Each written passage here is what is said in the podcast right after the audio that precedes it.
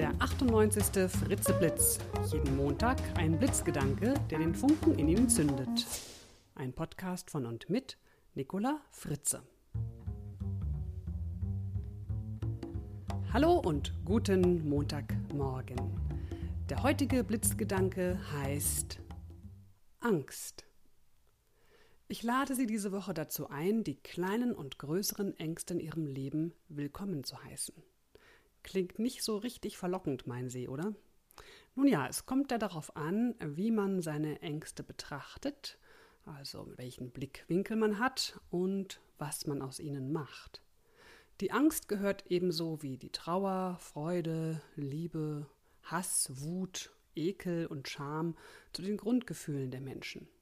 Sprachwissenschaftlich, um so ein bisschen Hintergrund noch zu liefern, bezieht sich der Begriff Angst auf eine körperliche Reaktion, denn es kommt vom lateinischen Wort angustus und das heißt Beengtheit bzw. Enge. Und Angor bedeutet Würgen, Beklemmung und Angere, die Kehle zuschnüren, das Herz beklemmen. Evolutionsgeschichtlich betrachtet ist die Angst ein sinnvoller und hilfreicher Affekt, der uns vor Gefahren warnt und bei angemessener Reaktion darauf, wie zum Beispiel Flucht, vor deren Folgen schützt.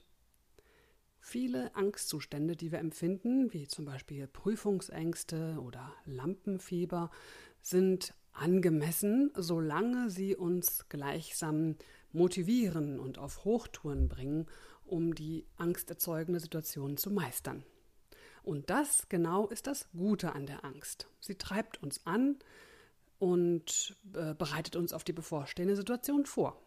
Eine angemessene Prüfungsangst motiviert uns, ordentlich zu lernen und zu büffeln. Und wenn wir uns unserer Angst stellen, entwickeln wir uns weiter, wir lernen dazu und wir überwinden unsere Grenzen.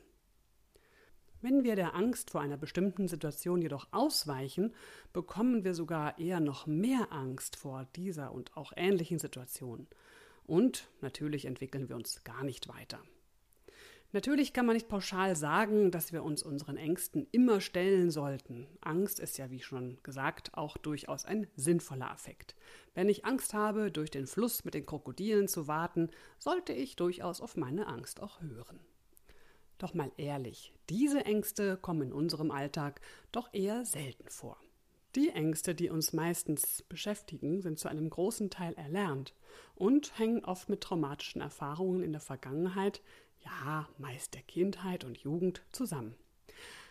Angst entsteht also entweder, weil uns positive Vorerfahrungen fehlen, die uns die Sicherheit geben, dass es gut geht, oder weil wir schlechte Erfahrungen gemacht haben und befürchten, dass das jetzt wieder passiert. Die Ängste, die unser Leben heute am ehesten beeinflussen, ist übrigens die Angst vor dem Versagen, vor Ablehnung und Kritik und vor Verlust. Wir reagieren auf diese Ängste zum Beispiel mit Perfektionismus, um zu vermeiden, dass wir versagen oder dass uns jemand kritisiert. Beziehungsweise wir hängen unser Fähnchen immer schön brav in den Wind, verhalten uns den Erwartungen der anderen entsprechend und werden zum Ja-Sager, um zu vermeiden, abgelehnt zu werden. Oder wir versuchen, alles und jeden mit aller Macht festzuhalten, anzubinden, abzusichern, um auf jeden Fall einen Verlust zu verhindern. Also, nehmen Sie diese Woche mal Ihre Ängste unter die Lupe und entdecken Sie, welche Chancen Ihnen diese Ängste für Ihre Weiterentwicklung bieten. Das Zitat für diese Woche ist von Erich Kästner. Wenn einer keine Angst hat, hat er keine Fantasie. Und wenn Sie sich noch mehr mit dem Thema Angst und Ihrem inneren Angsthäschen beschäftigen wollen, dann empfehle ich Ihnen in meinem neuen Buch Raus aus der Grübelfalle das Kapitel Mut für Verzagte, wie Sie Ihrer Angst die Angst nehmen. Infos zu meinem Buch finden Sie auf www.fritze-shop.de. Und für alle Berliner und Brandenburger noch ein Tipp. Am Samstag, den 7. Mai um 16 Uhr lese ich live aus meinem Buch und beantworte gerne alle Ihre Fragen rund um das Grübeln. Und zwar in der Buchhandlung Bücherturm in der Berker Straße 40 in Berlin-Schmargendorf. Einen Link dazu finden Sie auf meiner Website nicolafritze.de und der Eintritt ist frei. Ich freue mich sehr, wenn Sie kommen. So, und nun wünsche ich Ihnen eine fröhliche Woche. Bis zum nächsten Montag. Ihre Nicola Fritze.